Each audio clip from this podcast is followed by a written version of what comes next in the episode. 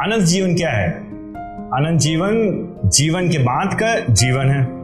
अनंत जीवन जो सनातन के जीवन है, जो शाश्वत है, जो इंग्लिश में इटर्नल लाइफ जो कभी खत्म नहीं होगा, जो जीवन हमेशा चलता रहेगा। अगर हम लोग सामान्य भाषा में बात करें तो जब हम लोग जीवन की बात करते हैं तो हम सब जानते हैं हम लोग पचास साल, साठ साल, सत्तर साल, अस्सी साल या नब्बे साल जिएँगे। लेकिन जब बाइबल बात करती है जीवन की तो वो बात करती है इस शारीरिक जीवन की बात नहीं कर रही है।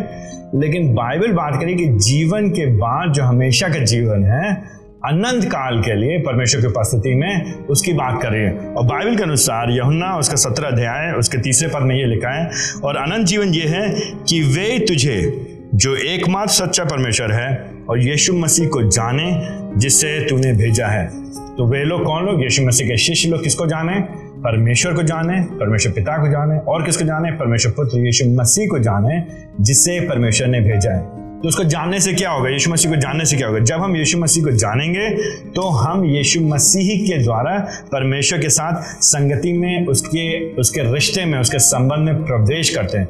यीशु मसीह के द्वारा हमारे पापों की क्षमा हमको प्राप्त होती है। यीशु मसीह के द्वारा हमको निश्चयता मिलती है कि जीवन के बाद का जीवन हमारा है। और हम लोग मसीह लोग बार बार इस बारे में बात करते हैं। कई बार लोग कहते हैं, आप लोग जीवन के बाद के बाद जीवन के बाद के, जीवन के बारे में क्यों बात करते हैं?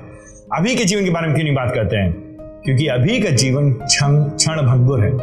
हम सब लोग यहाँ के जीवन के बारे में बात करते हैं। संसार यहाँ के जीवन में फंसा हुआ है।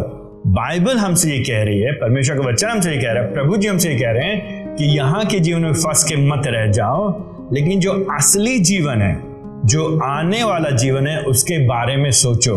वो जो अनंत जीवन है, और वो अनंत जीवन हमको कौन हमको दे सकता है? वो अनंत जीवन हमको केवल यीशु मसीह ही दे सकते हैं। जब हम यीशु मसीह पे विश्वास करते हैं, इसीलिए तो यहुन्ना उसके तीसरे अध्याय, उसके सोलह पद में, जो कि बहुत ही चिर परिचित पद इसमें लिखा है, परमेश्वर ने जगत से इस तरह से प्रेम किया कि उसने अपना एकमात्र एक लौता पुत्र दे दिया, यीशु मसीह को दे दिया, ताकि जो कोई उस पर विश्वास करे वो नाश ना हो। मरने के बाद मर ना जाए, नरक ना चला जाए, परंतु अनंत जीवन पाए। मतलब परमेश्वर के साथ उसकी उपस्थिति में सदा का आनंद की अनुभूति करें, सर्वदा उसके साथ राज करें। यही है मनुष्य जीवन का असली उद्देश्य, यही है मनुष्य जीवन का असली लक्ष्य, जो कि हमको केवल प्रभु यीशु मसीह के द्वारा मिल सकता है। अनंत जीवन आपका हो सकता है, यदि आप परमेश्वर को जानेंगे और जिस पुत्र यीशु मसीह को उसने भेजा है उसे आप जानेंगे, क्योंकि परमेश्वर का वचन हमको बताता है, जिसके पास पुत्र है, उसके पास पिता है। अगर आपके पास पुत्र है तो आपके पास पिता है, तभी आपके पास अनंत जीवन है। बिना यीशु मसीह के अनंत जीवन हमारे पास नहीं।